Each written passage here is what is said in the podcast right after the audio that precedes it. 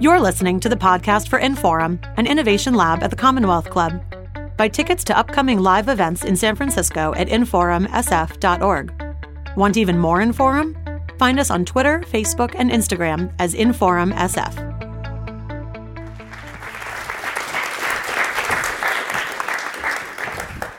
I'm so pleased to be here. I think I'm supposed to introduce us again for the radio. Sure. Um, hello, and welcome to tonight's program with Inforum at the Commonwealth Club. I'm Moira Weigel, a postdoctoral researcher at the Harvard Society of Fellows and a, a founding editor of Logic magazine.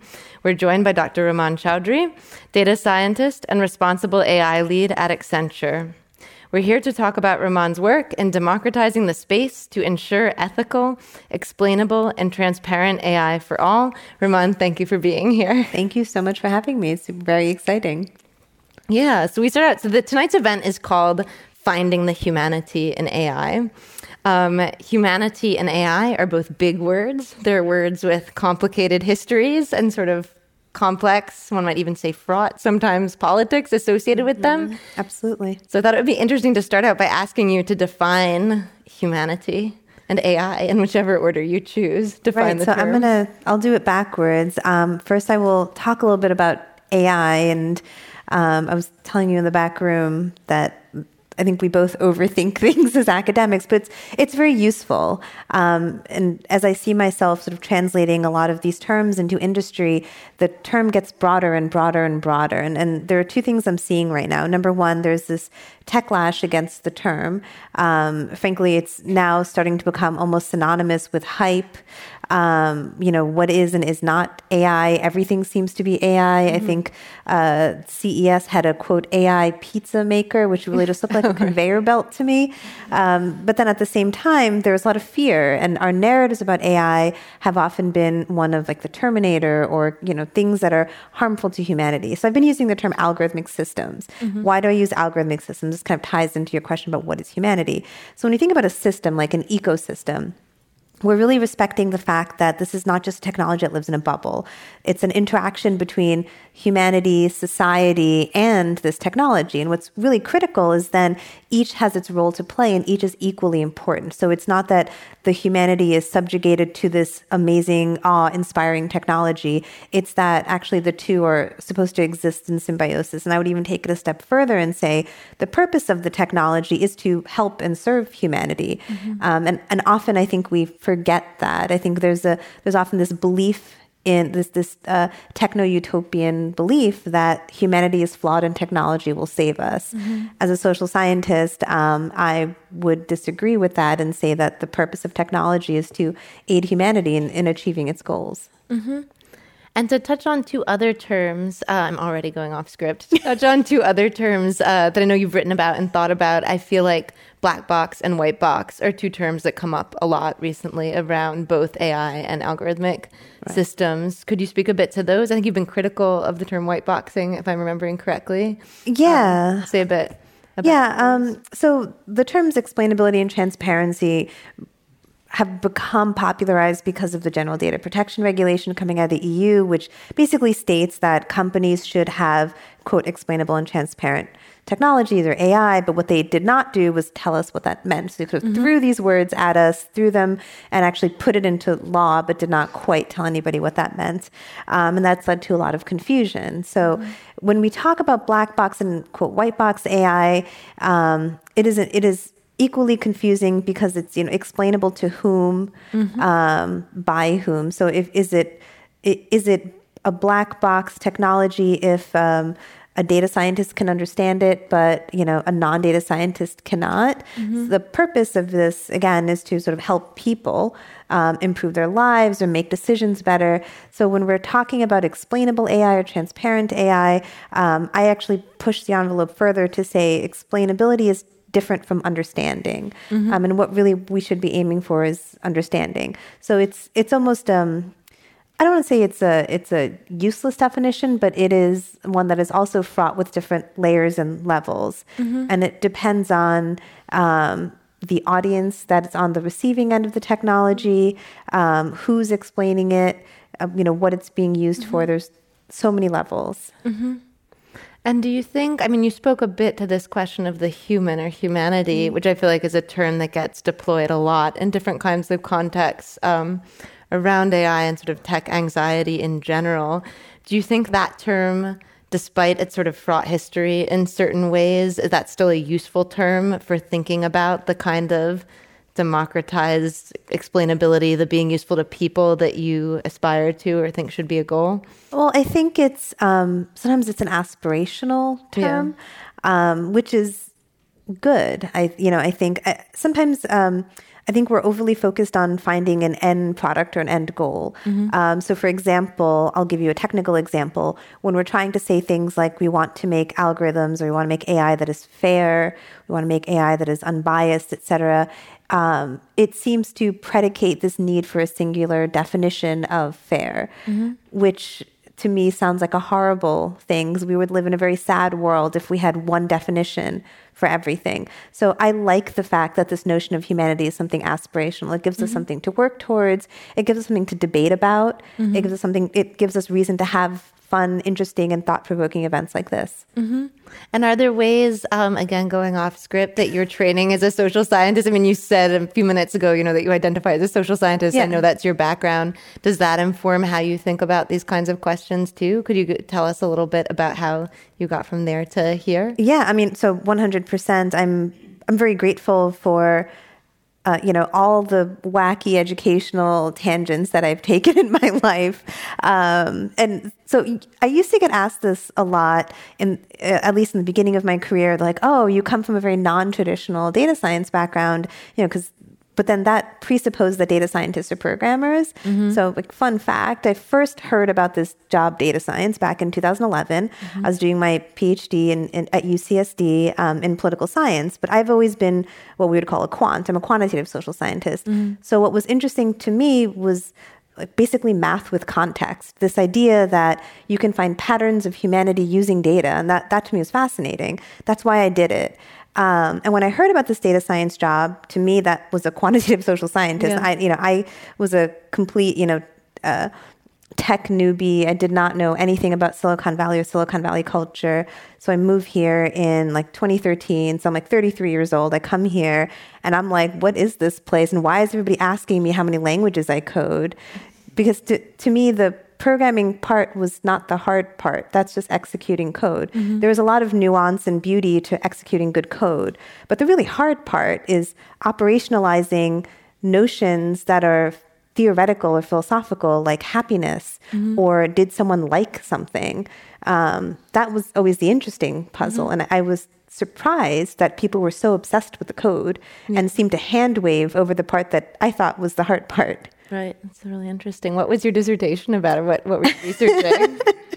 so people tell me now that they've read my dissertation. I'm like horrified every time. I've worked really hard to embargo my dissertation. Oh my God, that's a smart move. yeah. um, so my, my dissertation actually is kind of interestingly relevant to some of the stuff we're talking about uh, sort of politically today. And it's, it's about um, single economy regions and mm-hmm. how that impacts social capital and public expenditures. Mm. Um, I'm, i specifically look at San Diego and the military, and I look at uh, Las Vegas and the gaming industry, mm-hmm. and how the economic roots of those two regions ended up shaping the culture and the social fabric. And it's funny that I ended up in tech because I was not even thinking about Silicon Valley at the time. And we're seeing this pervasiveness of tech culture spreading everywhere. It's actually kind of fascinating. Like I travel all around the world, and every city I go to that has a quote startup culture, mm-hmm. it is a very, very similar culture. Um, and that's what I talk about in, in my dissertation about how it leads, how good or bad, it shapes the social fabric of mm-hmm. the region it dominates and that whatever industry it is but you saw tech becoming more and more pervasive kind of across industries like yeah. a layer of every industry in a certain sense in in a sense i, I think every industry kind of retains its um, character but mm-hmm. i'll give you a great example i mean I've seen a massive cultural shift in banking, where you mm-hmm. think of like the fintech industry versus the traditional finance industry. Right. It's a very, very different culture. It's kind of fascinating, mm-hmm. actually. And how did that, those interests and that work then, not to get too biographical, but how did that then lead you into doing the work you do now? What were some of the first projects you took on? Yeah. So, um, you know, I, I always like because like, and from Accenture, like a recruiter had reached out to me, you know, and at that time, I think they didn't really know. This was three. This was over three years ago. At this point, I actually hit my three-year Accenture anniversary only two weeks ago. Um, so happy this was Accenture ha- happy, say that? at happy Accenture three versary. um, it's been it's been like this crazy three years, and it seems now like it was so long ago. But when I was hired, like nobody understood what this stuff was, and I, I think the talk that made Accenture notice me was um, after the 2016 election.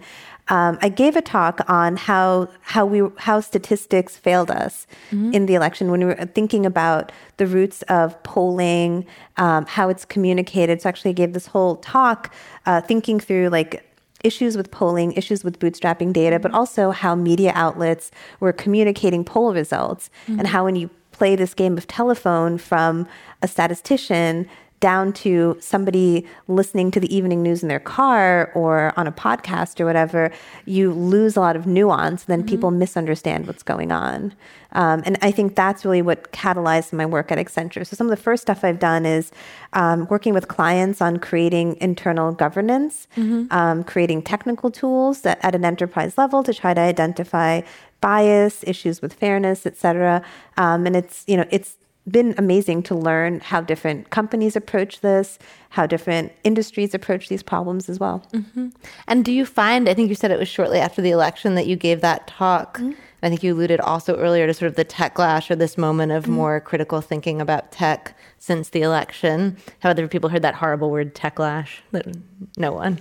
Crickets. I know Jim has. but do you think that some of these kinds of oversimplifications that you were noticing in reporting before the election, has that changed at all in this atmosphere of heightened critical scrutiny, heightened attention um, to, I guess, either polling or the tech Yeah. industry, which are sort of distinct, actually? I, I do think one thing I, I like is that people are starting to realize there are questions I can ask and that they should be critical. I think there was a lot more awe about any of these technologies. Um, a few years ago. I used to actually start my talks, like every single one, my first year, by saying there are three things I don't talk about uh, Terminator, HAL, and Silicon Valley entrepreneurs saving the world.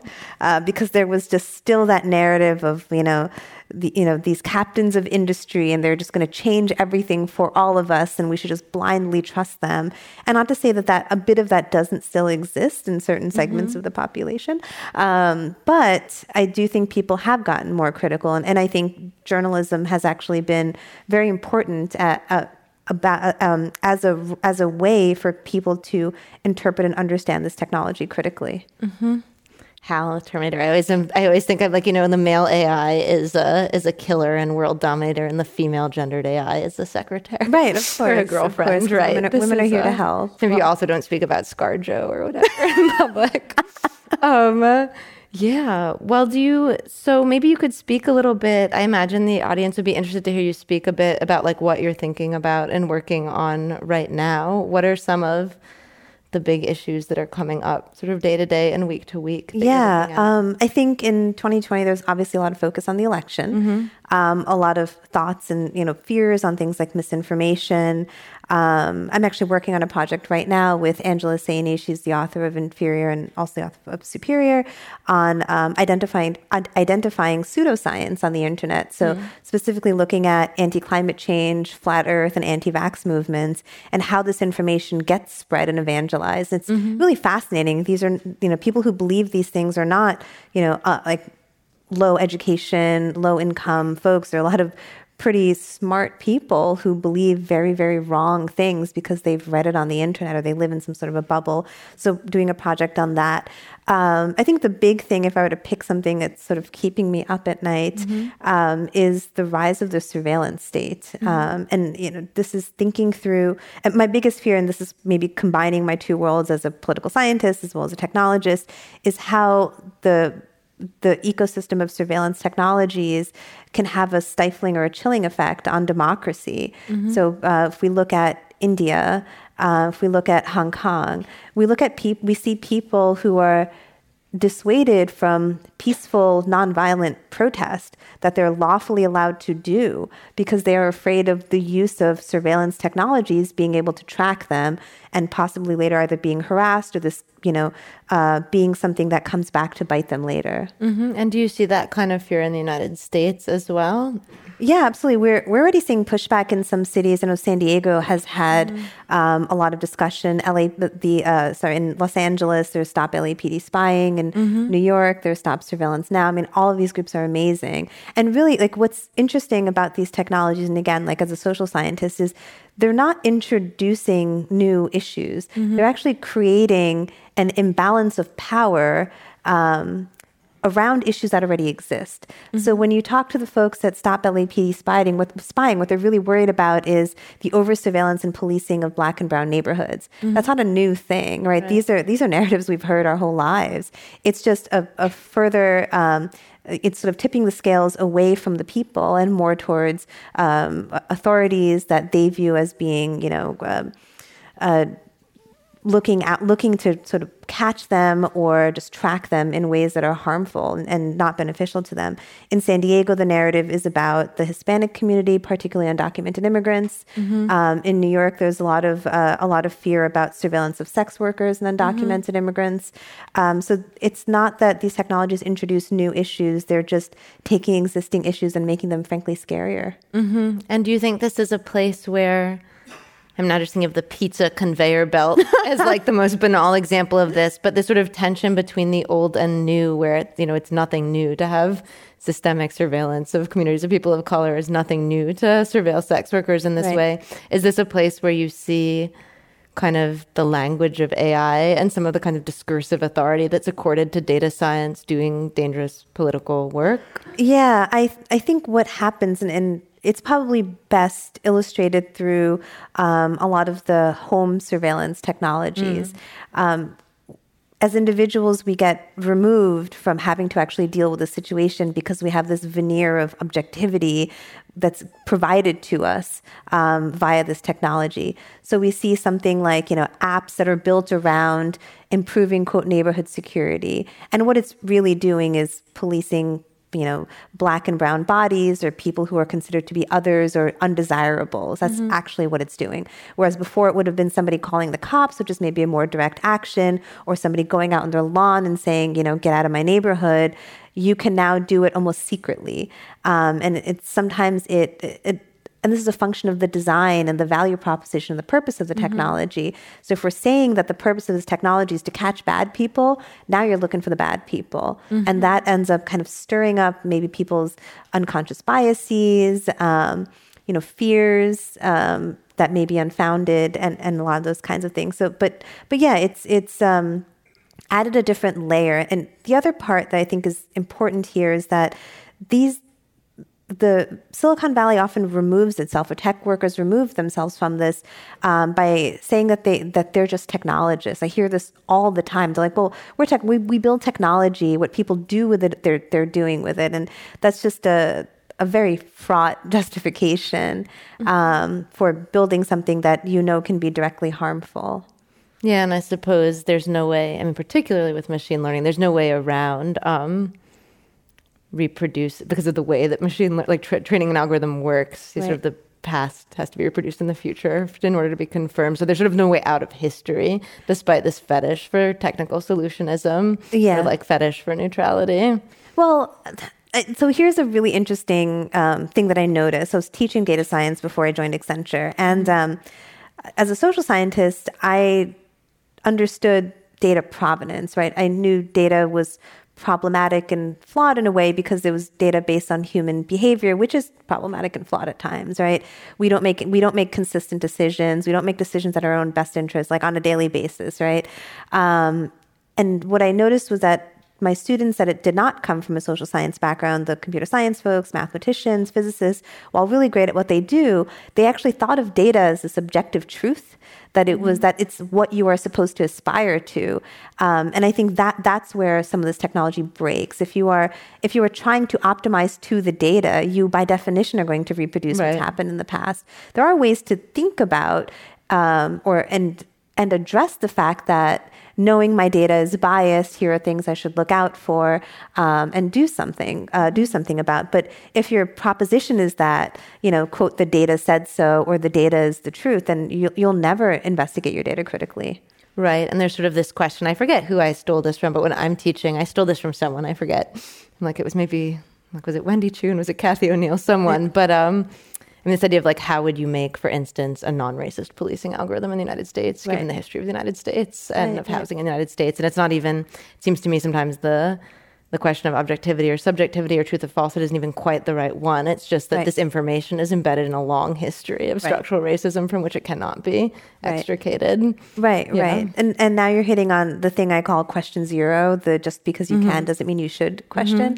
Mm-hmm. Um, and this is kind of the problematic narrative around certain technologies like facial recognition. Often it's proposed as, hey, this technology is bad because right. it's not identifying black women. It's like, well, you know, is the goal to have a surveillance state in which all people are surveilled equally? Mm-hmm. I don't think that's really what we're aiming for here. Right.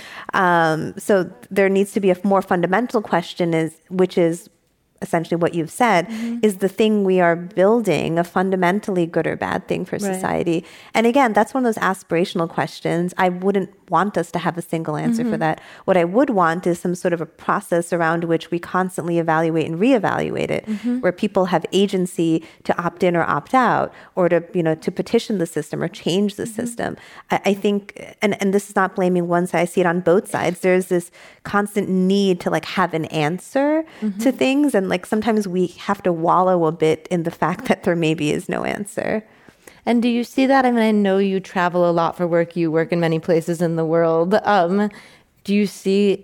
Have you seen concrete examples where ideals of fairness or ideals of what democratic process should be mm-hmm. are different in, say, India or the European Union or the United States? Do specific examples of those kinds of differences oh, a- absolutely. And you know, this is even maybe even removed from society, like from culture and saying even like between industries and what consumers ask of their companies.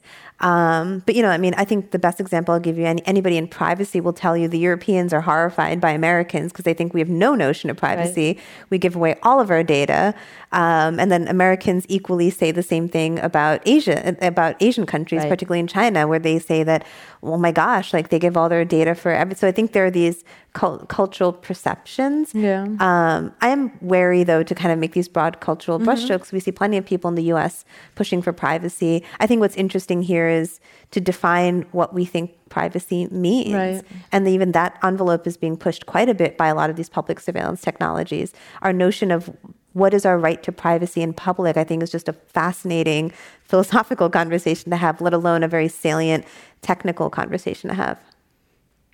And like, there's so many questions I want to ask because I think in the EU too, there's a tradition. In the US, I think we tend to think about privacy in opposition to government. Yes. It's like privacy is something citizens get from the government, where mm-hmm. I think the mm-hmm. EU has a more robust tradition of right. thinking like about fundamental privacy right. from converse, come from corporations yes. also, which yeah. we I think don't tend to have. Yeah.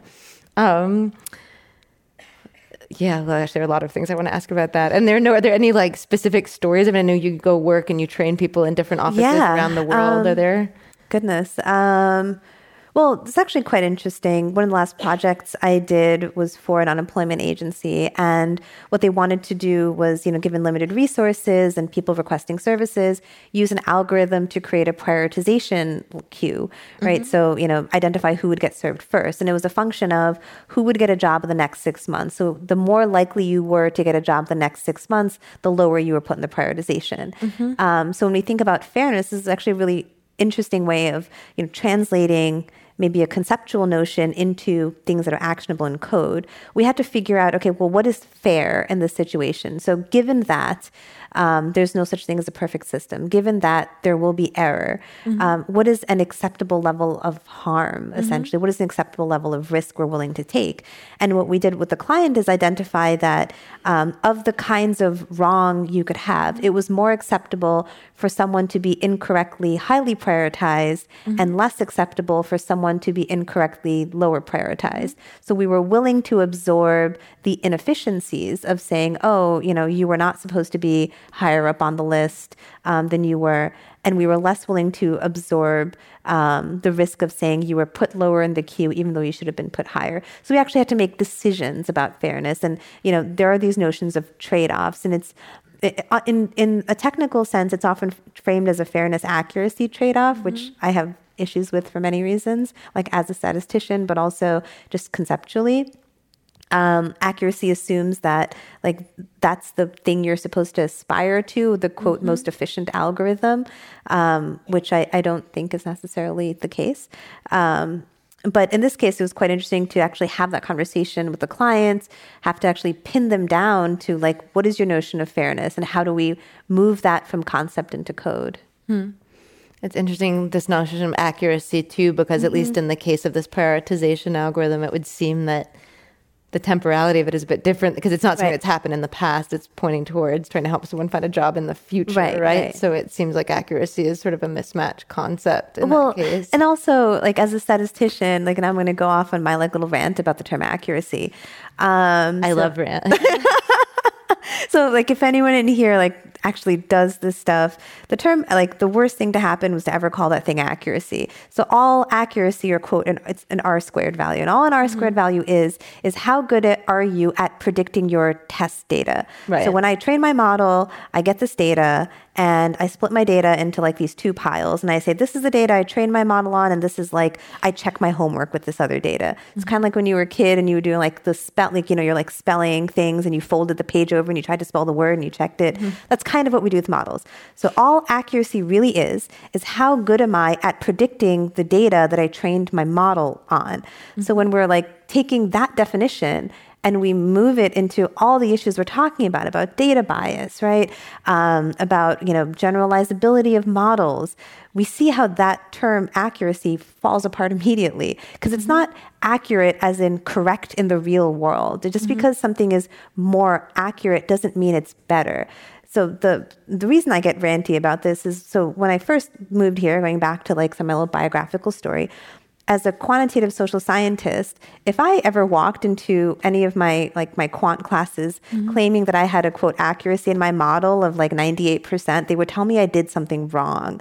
Because in order to predict human behavior, if you claim to predict human behavior to a 99% accuracy, you're just actually wrong. There's mm-hmm. too much unpredictability. There are too many variables. It can rain and no one can show up to your party, or like what? There's like a million things that could happen, right?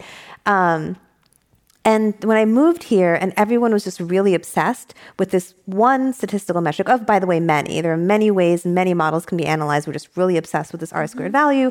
And people were saying things like, oh, I have a better model because it has a 99% accuracy. Like, I nearly lost my mind because I'd never heard that in my life. Mm-hmm. And do you think, I mean, I know you do a lot of different kinds of public speaking, mm-hmm. communication, mm-hmm. working with businesses. What, um, I know at Logic we think a lot about like what's the right register in which to write and communicate with the public about this kind of question. Mm-hmm. What are the most effective ways you've found of communicating the kind of rant or you know, critique of a of a procedure that you've just that you've as you've just done up here? What are some of the different approaches to that that you've found work best? When yeah. you show up at the Silicon Valley cocktail party. I want to tell everyone their metric is nonsense. yeah. And it's raining, so you're the only one there. Right. Yeah, I'm raining. It's raining, so I'm the only one there because um, San Franciscans do not venture out when it's raining. It's fine. Um, well, I, I, think people respond well when it's something that's very relevant to their lives. Mm-hmm. Um, so framing these things and uh, so a lot of the most compelling narratives and the way the ethics and technology space got even started was through books like Weapons of Math Destruction mm-hmm. and Automated Inequality, which were not stories about technology and algorithms, but stories about real people's lives, about how algorithms can make lives worse for poor people, um, about how people get cheated. And these are very real situations that human beings find themselves in. So I think the, the important thing about translating any of this work is to ground it in what it just means for us as human mm-hmm. beings. Yeah, coming back to the humanity. Exactly. Um, it seems as if you know, thinking about sort of where this work touches the human or where it intersects with our lives, there are like different levels at which to think about intervening. There's sort of the the government regulation level at which something like the General Data Protection Regulation mm-hmm. intervenes. There's the corporate level, there's an individual level, there's all sorts of like tech worker activism and organizing that's been happening in the past few years and gained a lot more attention through things like Tech Won't Build It. Um, mm-hmm. Recent Amazon actions just in the past few days, I think. Right uh, maybe you could say a little bit about any one of these different levels that speaks to you, or how you how you would address, you know, whether it's the the government or the corporation or the tech workers, you know, coalition or the individual person worried about their privacy. Yeah. How do you think about approaching those different kinds of agents and telling them about their agency? Yeah, I mean, as a social scientist, all things to me are about actor incentives and systems of power. Mm-hmm. Um, so maybe my slightly controversial opinion here is that I don't think tech workers should have to unionize. Um, it's it, it's, I got into a bit of a Twitter debate the other day with someone about this, where they were ta- they wrote this whole article about it, and they were talking about sort of a scorched earth strategy. If you join a company and you find it unethical, and I'm like, you know, that is something that a highly privileged person can do because you can go without having a job, um, you can afford to be unemployed, um, you can also afford to potentially have a you know have a negative mark on your employment history mm-hmm. you know these are all considerations that you know and, and frankly it's a massive burden for someone to to feel the responsibility of almost single-handedly feeling like they need to push this change and i think anyone who's done it um, has only done so at like very significant like emotional and often financial costs and that mm-hmm. doesn't get talked about frankly mm-hmm. um, so like while I think and do you think the people who can do that shouldn't? I'd missed this Twitter flame out, so I'm behind. but um, do you I mean, it was, it was, it was a very you know it was obviously a very um friendly conversation, but I, I, like I felt like you know kind of the controversial opinion there. And of course, I think collective action is important. And I think mm-hmm. the fact that these workers are working collectively is what's important here. Mm-hmm. But this notion of this individual whistleblower, this individual person who's going to mm-hmm. like go all out, um, is it's problematic to me for a few reasons. So there's this really great Rebecca Solnit piece mm-hmm. called uh, called "When the Hero is the Problem," mm-hmm. um, and it's been absolutely inspirational to me when thinking about why we need like change in the system. And mm-hmm. it's not up to these individual actors. So what she talks about in in the article is whenever she tries to create a story about um, like a feminist collective or a movement she often gets well hey can, why can't you just like write another story about greta thunberg or ruth bader ginsburg? And what she talks about is when we have these individual heroes what it does is it it not just absolves the individual, the non-hero from mm-hmm. action, but it um, it also dissuades us from collective action, and it makes us think that my little bit that I can do, like unless I'm willing to go all out, you know, like quit my job, whistleblow, you know, et cetera, do something illegal, it's not worth it. Um, I think collective action has really what's been what's motivated a lot of the change. So that's kind of from the bottom up. From the top down, what I find really interesting is hearing lawmakers trying to grapple with how to regulate AI, what to do about it. Um, and I think, especially from a lawmaker perspective, they're trying to understand what this technology even means. Right. And then also how to shape regulation around something that seems to be constantly shifting and changing. And how important do you think that is? I mean, I know different people take different positions on this. I remember when Mark Zuckerberg testified in Congress, all sorts of people were clowning the right, Congress right, people, saying, oh, they say the Facebook, they don't know what it is. And I found myself, to my surprise, defending these. Um, yeah members of our gerontocracy, but defending the the uh, the Congress people saying, you know, like they might not know how chemicals work, but that doesn't mean we can't regulate drug. I mean, they don't right, need to right, know. Right. They don't need to learn how to code to be able to regulate it. Yeah. How, where do you come down on this question of how lawmakers or policymakers need to be educated on technology? Yeah. I mean, I think it's a broader question that I get asked about like media and journalists. I get asked about, you know, just the general public. Mm-hmm. I think the important part is to understand the potential impact of it. Um, so you're right; they don't need to understand how a particular chemical reaction works. They need to understand that you know when a particular chemical is in the water, it can lead to birth defects. Right. right? Um, what they need to understand is like you know this: if we don't have the right level of explainability and transparency in algorithms, harmful things can happen. Here's how harmful things can happen. So it's it's about them understanding how to map out the risk and impact space Mm-hmm. um, and regulate or you know pass guidelines along th- that help companies create the right kinds of guardrails. Not like sort of maybe like a, a side thought here. So i know a lot of the narrative about tech um, gets dominated by the big tech companies but what I actually find a, a lot of the clients I work with who are adopting this technology, they're they're not um, to to them technology is not precious. It's one way that they can provide their good or service to a customer. So what they're actually the most interested in is providing their widget to customer X. Um, and in in doing so, like they're they're looking for. Um, like they're looking to trust in this technology that they too maybe don't know a lot about. So they want to be sure that it's going to work the way they want, and they're actually looking for basically like a like, gui- like guidelines or guardrails for the government or whoever to tell them, yeah, this is actually appropriate or inappropriate use of this technology, or it's the way you should or shouldn't do this. Um, so a lot of my clients are actually I don't want to say tech, tech averse, but they're a little wary at this point, and they're very very concerned about the negative impacts this could have on customers because they're ultimately just concerned about the longevity of their organization. And do you think there are useful lessons from sort of the business sphere or companies and customers to be drawn for policymakers and citizens? Um, I, th- I think there's a lot of parallels. Um, I think companies do tend to get more um, immediate feedback from customers because they like quarterly revenue, et cetera, whereas a politician kind of you have to wait until your reelection cycle. Um, but there is this like level of responsiveness, and I think a lot of lawmakers have gone back to their constituencies to try to understand like what are my problems at home um, when it comes to this kind of technology, and what does it mean to the people who live in my district. And I think it's it's actually very compelling. And I mean, one thing I have noticed, like the Americanist uh, Americanist in me, has actually been fascinated the last few years, is how much more local politics has become. I think for a while it was. Um, it was quite global for a while, then it became very nationally focused. And now it's actually become very, very local, and people are very concerned at what happens in their district. Mm-hmm. Um, and, and I think this also translates with how we think about this technology. People are thinking very much about how does it affect my day to day? How does it affect my daily commute? Or, you know, how mm-hmm. safe my children are. Hmm. And do you think that's a product of technologies getting woven into the fabric of everyday local life more? Absolutely. I think that's part of it. And the also, the other part is just this hyper personalization. Um, everything is very, very tailored to us now, um, for better or for worse. I think it's like another hour long conversation we can have on whether or not it's making people sort of more self absorbed and more selfish. This constant um, inundation of things that are supposed to be made for you. Um, but I, I do think it does lead to, in a positive way, people pushing back and saying, this is not the way I want this to be. Hmm.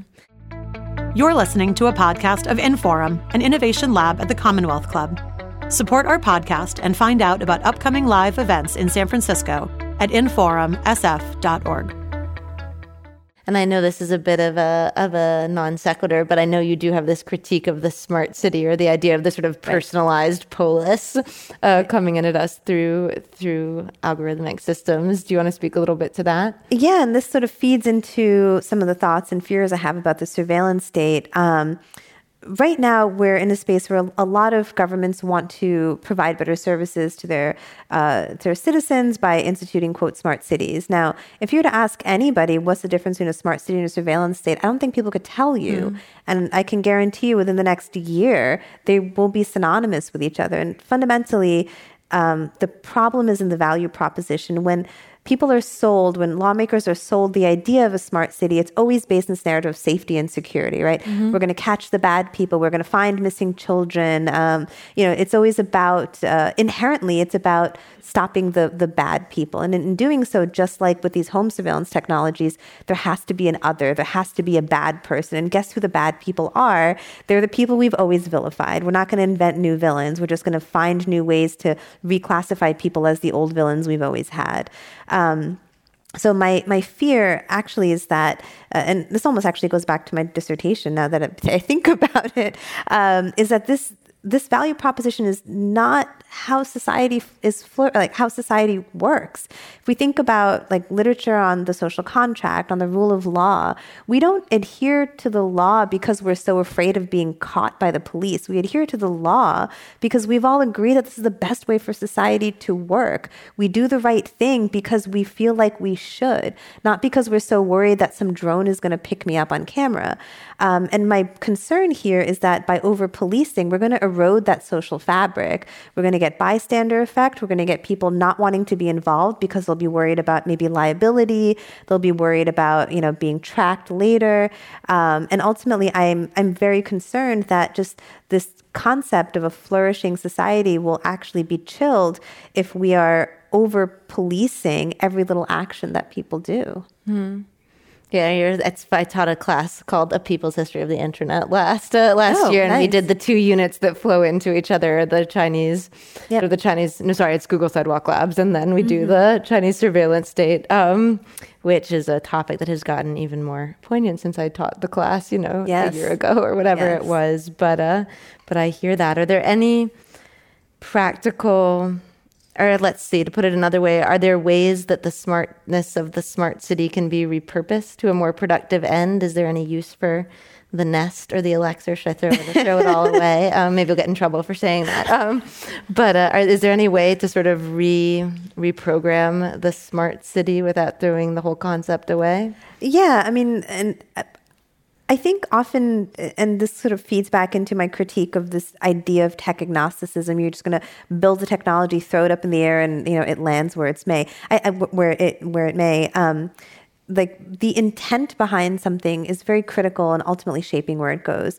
So, as I was saying, I think the problem with smart cities becoming synonymous with surveillance states is it's built on this narrative of fear, um, which ultimately is exclusionary. What I instead think we should imagine the smart city as is an extension of urban planning and urban design. So, what if this is basically um, digital urban planning, where it's a way of kind of merging our analog and digital selves in real time and real space?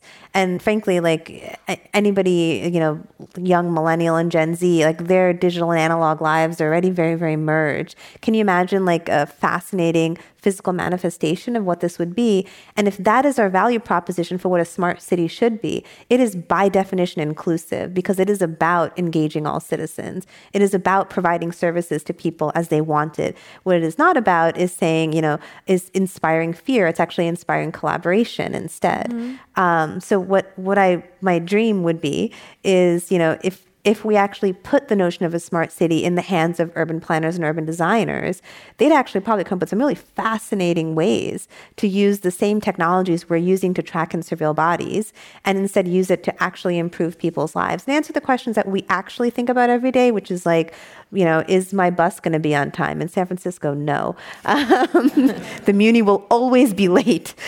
like you don't need the algorithm. You, do, you. Right you do, like, yeah. It's just gonna. It's just gonna be late. Take an Uber or, or a Lyft or whatever. Walk.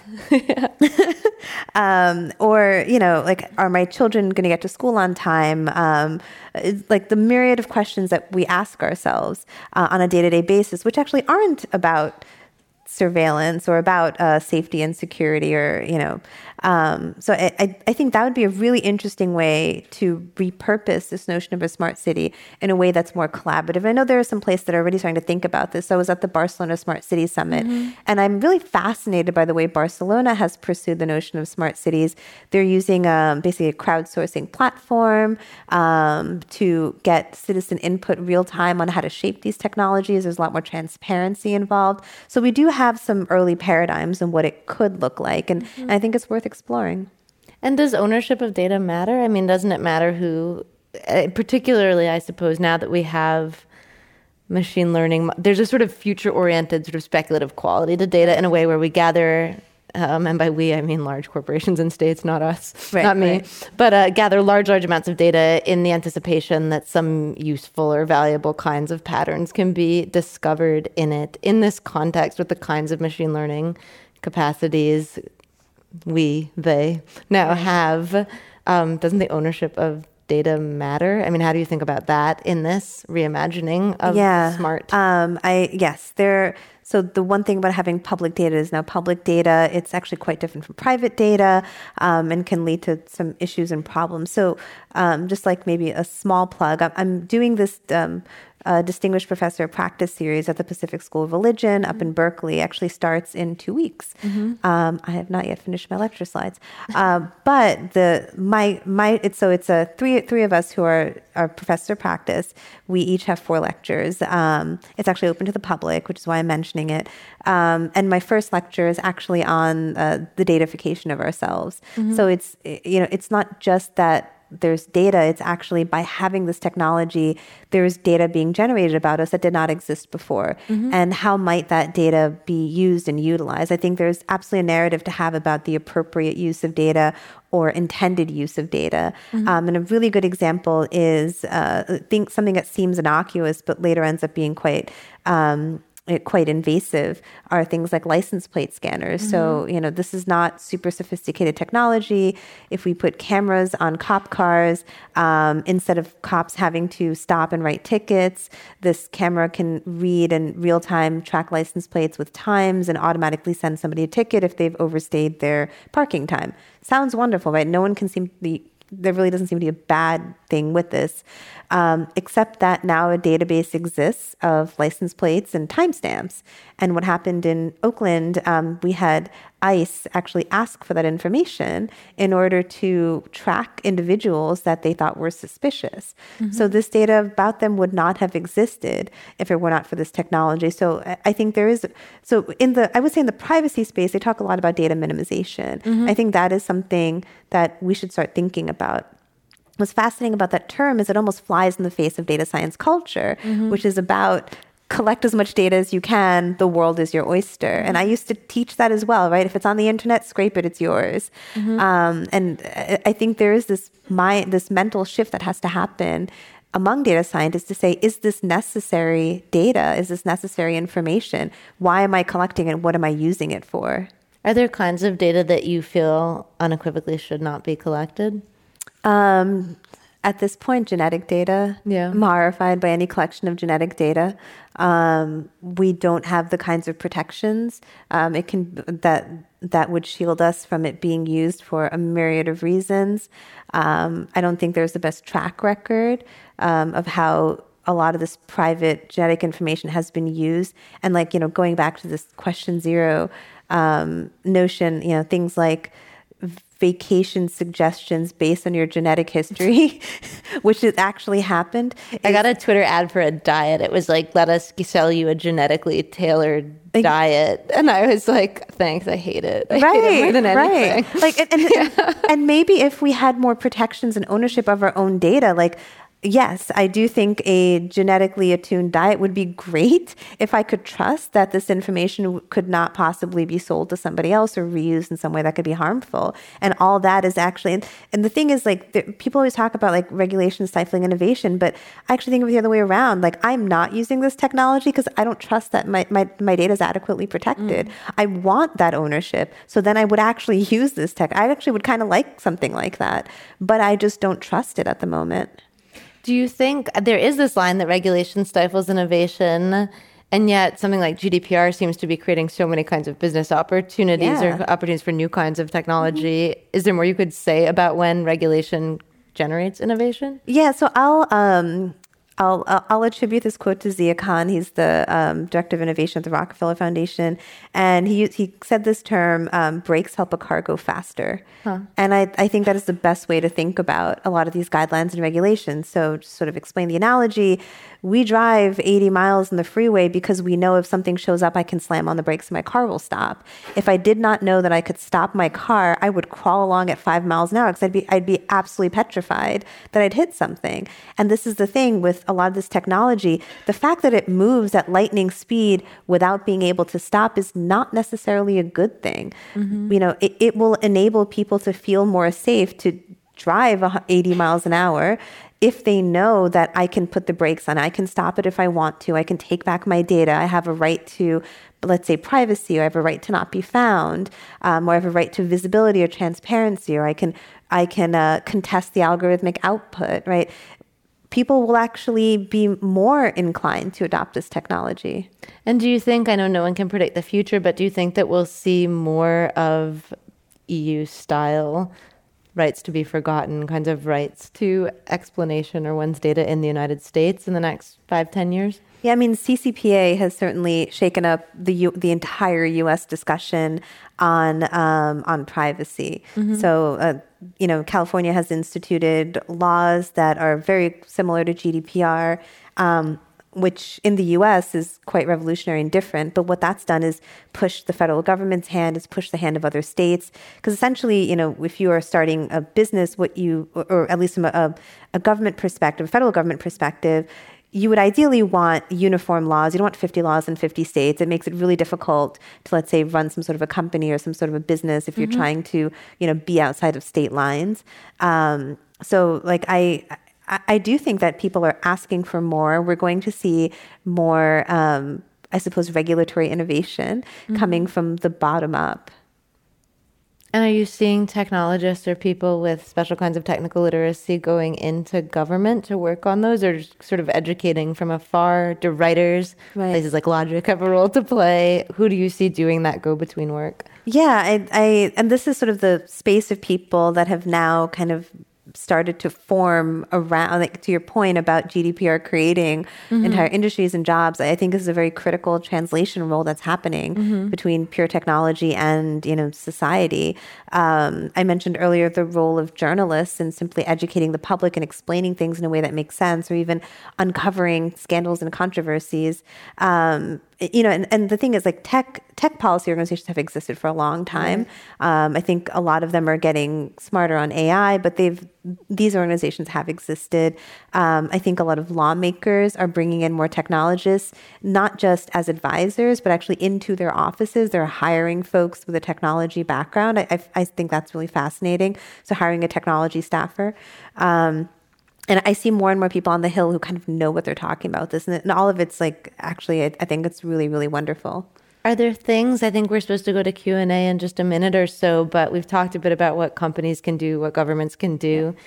You know, if you want to hire a technologist and you're a policymaker out there, please do it. Are there things that private citizens who don't necessarily work directly? I mean, I think we now all work with technology right. in one way or another, but people right. who do not work at tech firms, let's say, right. aren't coders ways that ordinary citizens who fit that bill um, might be thinking about taking actions in this space of thinking about AI ethics and accountability? Yeah. Um, so, like, back to that sort of Twitter discussion that I was having. I gotta get my, my phone. I have to go catch it, it wasn't. It wasn't like a like a hot take here to debate. Like it, you know, it wasn't. It wasn't some sort of a flame war. But like my my take on it was actually that uh, so the question was really about what should data scientists do when they're working an unethical company, and my answer was vote with your feet, in in the sense that you don't have to when I when I first started in data science, there were only a handful of companies to work at, and they were all only here. That's mm-hmm. why I moved here from from San Diego, and so I didn't move back to New York, where I'm from the only place you can get those jobs were in Silicon Valley.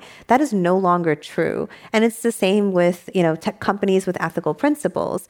Um, there are a lot of companies out there that are at least trying um, to be ethical about their practices. Go find one and work there mm-hmm. if that's what you want to do. Now, if you want to work at a company that doesn't have a good track record, but you want to work there because they're a big name and you're going to get it on your resume, you're signing up for that, right? Um, so I think, you know, to your question about private citizens, I think that there's a lot more information out there. So we can educate ourselves and be smart. So every time, you know, like there's the old saying, like, if you don't know what the product is, the product is you. Mm. So you're, you know, you're downloading this app for free. Like, what is the data that you're giving them? Think critically about, you know, before you, um, you know, use maybe a fitness tracker where you're going to input your weight and how many times you work out and what exercises you're doing. Um, like, do, do they have a privacy statement? Do they say explicitly, you know, I we will not sell your data, things like that. So look for these things as you make your choices because just like in every other market, consumer choice matters. So whether it's what app you download for free or what services you end up paying for, I would rather pay $10 a month to a company that has promised to protect my data than use an app for free for a company that won't. So before I tell a gene collecting app about the gummy bears we ate backstage, Those I will were make gummy sure bears, they're though. not selling Right, our right. data. Oh, should we have folks line up for questions? Is it time? Uh, I think are there microphones or am I supposed to Microphones call on the- If you have a question, please come line up back here. I think I was supposed to say that. My apologies. Please go. We do have up one right- the- I suppose while people line up, we can keep going. Oh, there a lot of yeah, questions. you wanna? Is there anything else we didn't touch on that you wanna be sure know. to? I mean, there's like lot. There's we can forever talk about this, but it, oh, there's a good number of people. I think we're going to be here for a while. Um, anyway, so I was interested in hearing you talk about public and private data because I think that that could change, right? Um, what is where's the line between public and private data? Uh, somebody's address that's available right now, maybe they were doxxed. Maybe at some point, like with the right to be forgotten in the EU, they don't want that email address or that phone number of theirs public anymore. Mm-hmm. So I'm wondering where, where you see that line is between public and private, and then if you could talk about how that really relates to training models, right? Like Right. training ML models, if you're scraping a whole bunch of publicly available data, you can build a model from it, but that data might be made illegal in the future for that purpose that you used it for. Right.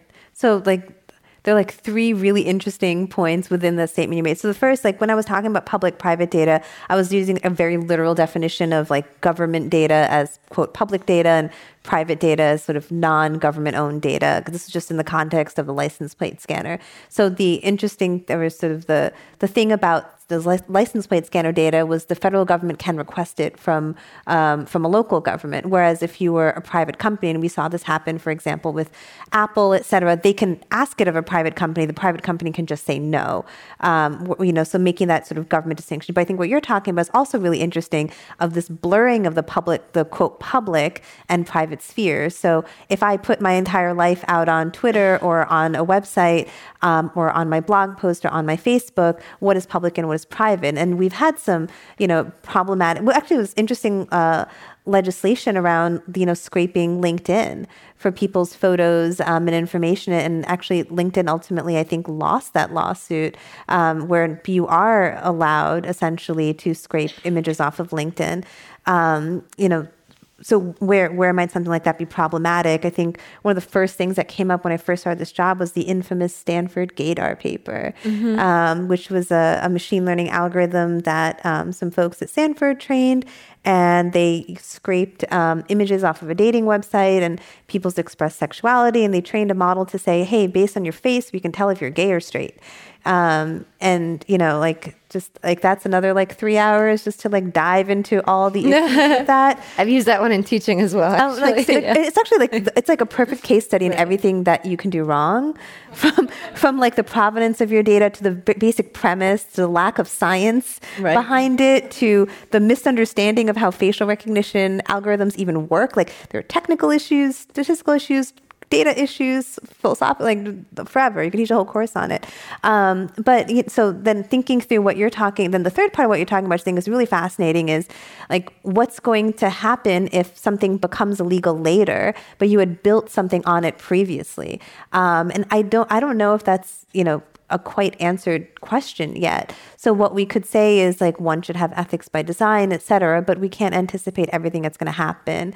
Um, and I fully understand that and, and appreciate the fact that so much of data science culture has been built on, you know, things should be made available and free and cheap, right? Open source is what made our field what it is. The fact that I can go to GitHub and learn anything um, is so valuable to me. And to learn any of that, I need good data. And I struggled with my students to find good data. There are not, there are not good data repositories.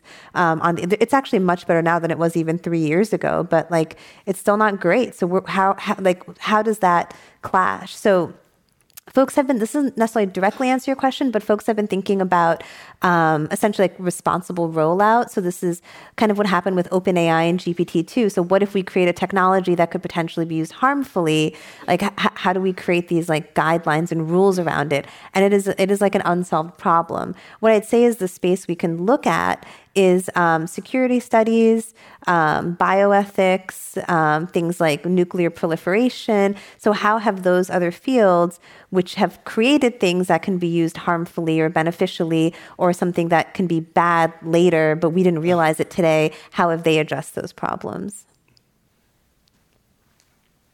Hi. Uh, I was wondering if you could speak a bit to, I guess, like the education and skills gap that you might have perceived when you work with clients, when you work as an educator, or just anywhere that you have may or may yeah, not. Yeah. Um, like education is key. Uh, that that really ends up being the the big takeaway. Um, but the problem is defining like what education means, right? So for some folks, it's just having a, a fluency in how to talk about this stuff or how to critically understand them. For some folks, it can mean like what does this mean in my specific industry? So I think um, a really interesting example is like Finland. So the government of Finland has said like we want everyone to be quote AI fluent.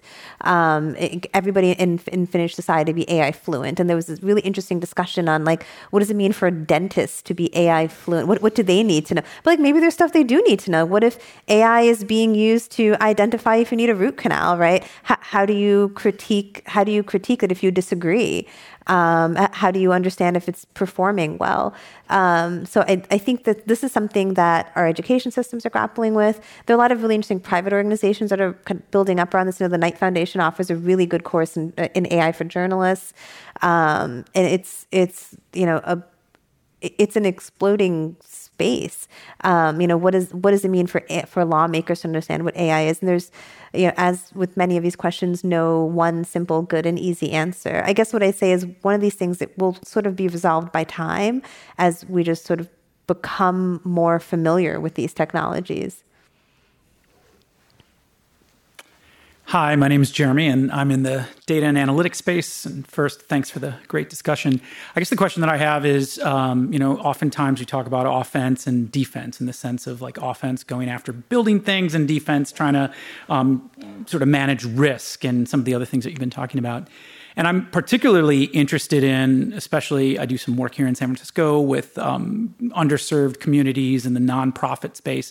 Are there things that we should be thinking about? Because typically companies that are going after products are obviously going after people um, where they may not be serving the interests of sort of underserved communities. Mm-hmm. So, can you talk about sort of the intersection of, of AI and humanity in, in that space? Yeah, um, I, I, re- I, really love the question you've raised. Um, I think a lot about this. So, often um, what we build is sort of framed in terms of the, uh, from a very business business sense of, um, you know, it, how many how many how, what percent of the market you're able to attract or cover? And by that and usually what that means is you're speaking to quote the average person. Um, and in the tech ethics space, especially from an applied perspective, we're often talking about like edge cases. Um, but edge cases are no less valuable and no less important. So thinking through, um, you know, the way you kind of framed it as a defensive space, the risk space, if we actually look at a lot of the risk management literature um, and people who work in operational risk, for example, it's not. It's actually not about. Like, how do I frame this in the right way? Um, it's about understanding who is being harmed and making sure it's not uh, specifically focusing on a particular segment of the community. So it's the it's saying it's over it's overly simplistic to say that you know my model is 90% accurate therefore it's only 10% of the time wrong. If it's 10% of the time only wrong for a particular subset of society right? Because then that, that's actually a problem. So i guess if i were to put it into slightly more technical terms all models have error. There's no such thing as a perfect model. Um, what you actually aim for from a literally from a, a, technical perspective is having an error term that is uh, random. So in so another way to frame what model error should look like is an expectation everybody in this room should have an equal likelihood of a model being wrong for them. It should not, in particular, be wrong most often for one particular set of people than, than another. Um, so, thinking about what this means from an applied perspective and from a business perspective, often we lose that when we say, hey, we're capturing most of the market or we're addressing most of the people. There, there isn't enough study done into who you're not addressing and who you're not, uh, you know, who, who you're not um, talking to. And, you know, going back to this like surveillance narrative, people love to it, tying it to this like safety and security narrative they love to say like oh we've caught this many people and this many criminals. And my question is always how many people like my dad have you unnecessarily detained in order to do so? We don't actually test the false positives. We love to point at the few times we have caught people. Um, so I think there is there is this need for additional measurement and metrics around impact and not just things like efficiency Great. Hi. Thanks so much. Um, my question is around the concept of fairness and just thinking about how fairness, even in different disciplines, is defined differently, like social science versus how it's defined in law versus philosophy. And um, so I'm curious around your thoughts related to kind of which definition, how do we decide what is fair in certain contexts? And you provide an example around, mm-hmm. you know, with this particular company, we're thinking about what is fair, but what are the constructs that should be applied in, ter- in terms of who's deciding what's fair and should companies be deciding what's fair and um, yeah the, the play i guess between justice versus um, correcting for historical inequities and intersectionality and things like that. Right. Yeah. So great, great question. And you're kind of tapping into the things I, I really love about this job, um, which is the combination of the social and the technical. So ultimately, once we've defined, even if we're able to, like, let's say, define what we mean by fair, um, we actually have to have a way to either try to measure it, try to track it or trace it, um, and quantify it, which is in and of itself kind of a problematic thing to do because we can't quantify everything, particularly you know notions of things like fairness. Um, and you know, I one cannot raise fairness without talking about one of the most famous talks about fairness from this conference called Fat Star, which is actually happening right now in Barcelona. It's um, fairness, accountability, and transparency. It's sort of the um, ethics, uh, like academic conference with one of the most problematic names. I know NIPS and FAT. It's well, yeah, well, really so at least, so at least NIPS became NeurIPS. So it used to be the second most problematic right. name. Now it is the first most problematic name because um, wised up. Right. Um, thank you, folks like Anima, right? Uh, Anima Anandkumar of uh, NVIDIA. Um, so there's this pretty famous talk from the first Fat Star conference, which is called 21 different 21 definitions of fairness. Um, you can watch it on YouTube. And in this, this professor from Princeton goes into exactly what you're talking about, not just in social science, but even within, within different disciplines, how notions of fairness can uh, be totally different. But also in some cases, particularly when you're quantifying fairness, they can be at odds with each other. So the notion of, let's say, group fairness versus individual fairness, if you're optimizing for one, you may actually be reducing another. So what does that mean when I go to a client and we're actually trying to action on this stuff? Um, what's really funny is often clients come and, and they want like a technical solution. And I tell them, you know, you actually need good governance. And they're like, no, no, we just want like a technical thing. And I'm like, fine, here's your technical thing. And like, oh, you know, um, we need to figure out what all this stuff means. I, I guess, I guess we need governance. So like, hmm. Um, so where it often starts is, you know, the basic principles of an organization, um, sitting down and actually defining what these mean, because uh, you know com- a company doesn't make one AI algorithm, they make many, and you actually have, have to have internal consistency across them. So you have to have sort of the overarching aspirational goals of fairness, but then on a project by project basis, you actually need to put it in context and define it. So the example I gave earlier about the unemployment agency.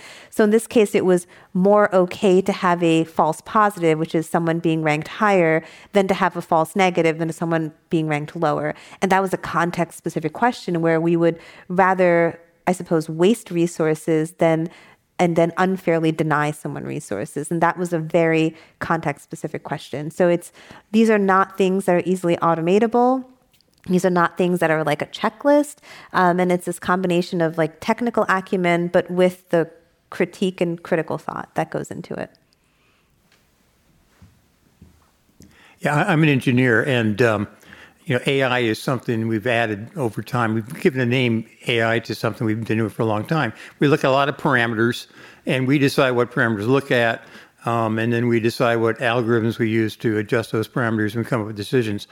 Um, that's old AI. New AI, uh, the example is they, um, uh, Watson is a good example.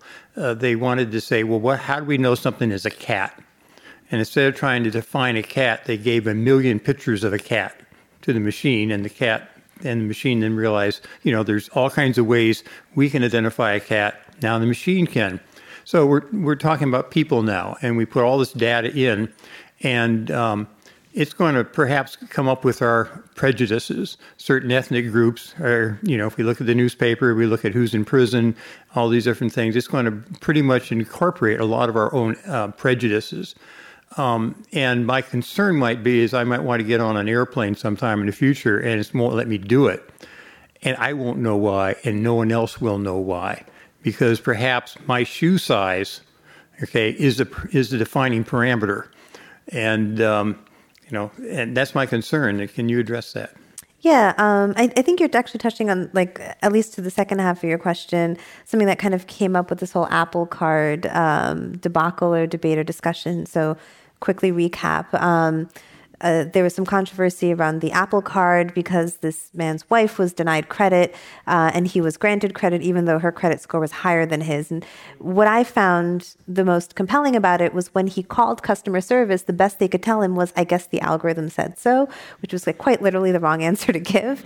Um, but so there's sort of many layers to unpack here. So, like, number one, is it sexist? Actually, we don't know. Um, just because one person, or like I know Steve Wozniak, like chimed in, like saying, yeah, my wife had an issue too. Because two people um, happen to have an issue doesn't necessarily mean the entire thing is biased. So what we need is, to your point, like ways of actually understanding whether or not there is a systemic bias to the algorithm. Not that just like one or two people had a bad thing happen.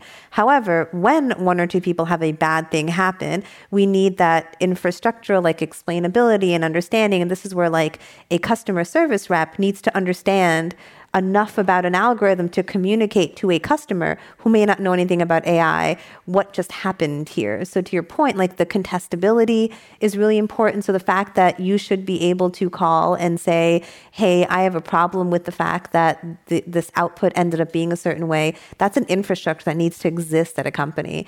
On top of that, the person on the receiving end who's helping you has to understand how to help you. And in order to do that, needs to be able to critically look at this algorithm or at least raised to the right people this you know the need to critique an algorithm so that for example shoe size isn't impacting your ability to get on a plane. And these are all like i was talking about governance earlier like infrastructural governance questions like systems that need to exist. And so we're talking about like gdpr earlier like what happened with GDPR was companies had to scramble to create an internal infrastructure, right? So if I have the right to be forgotten and I tell some company, hey, like erase me from your data sets, they actually have to have a way to do that, um, which is like actually not a very, you know, and as an engineer, I'm sure you'll appreciate that's not an easy thing to do is find an, an instance of, of this person existing across all of your data sets and somehow protect it or silo it so that there, that this individual is not found. So it's, um, I think the the the way to address the concerns you've raised are actually internal infrastructure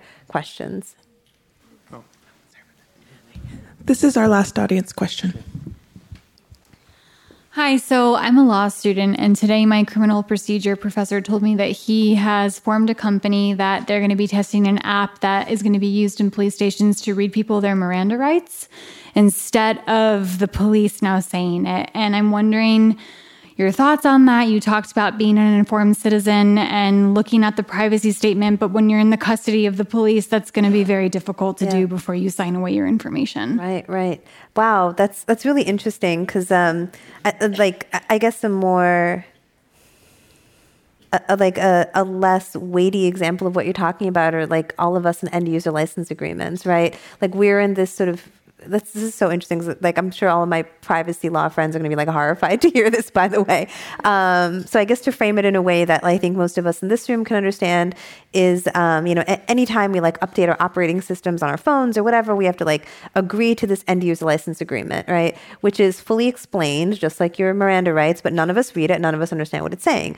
But we're captive because we have to say yes to it, otherwise, our phones will not update. And, and one can only say no a certain number of times before your phone phone bricks and you literally have to update. So, you know, I, I suppose that's a that's a less um, you know a less charged example of what you're talking about where you've been arrested um, you have very limited rights and now you kind of are handed this thing and everyone's kind of pressuring you yeah yeah just like agree to it right um, and and I think where that starts to fall into, and, and I would be curious as to what your professor thinks about. D- does does he think it, it or he or she think it, it actually inform um, creates more informed consent? Because in the privacy space, that's really what people are aiming for is not just consent but informed consent. And this is where we start to, at least from a technical perspective, I see that translation as this difference between explainability and understanding. It's one thing to just give you a long document and say here it's explained.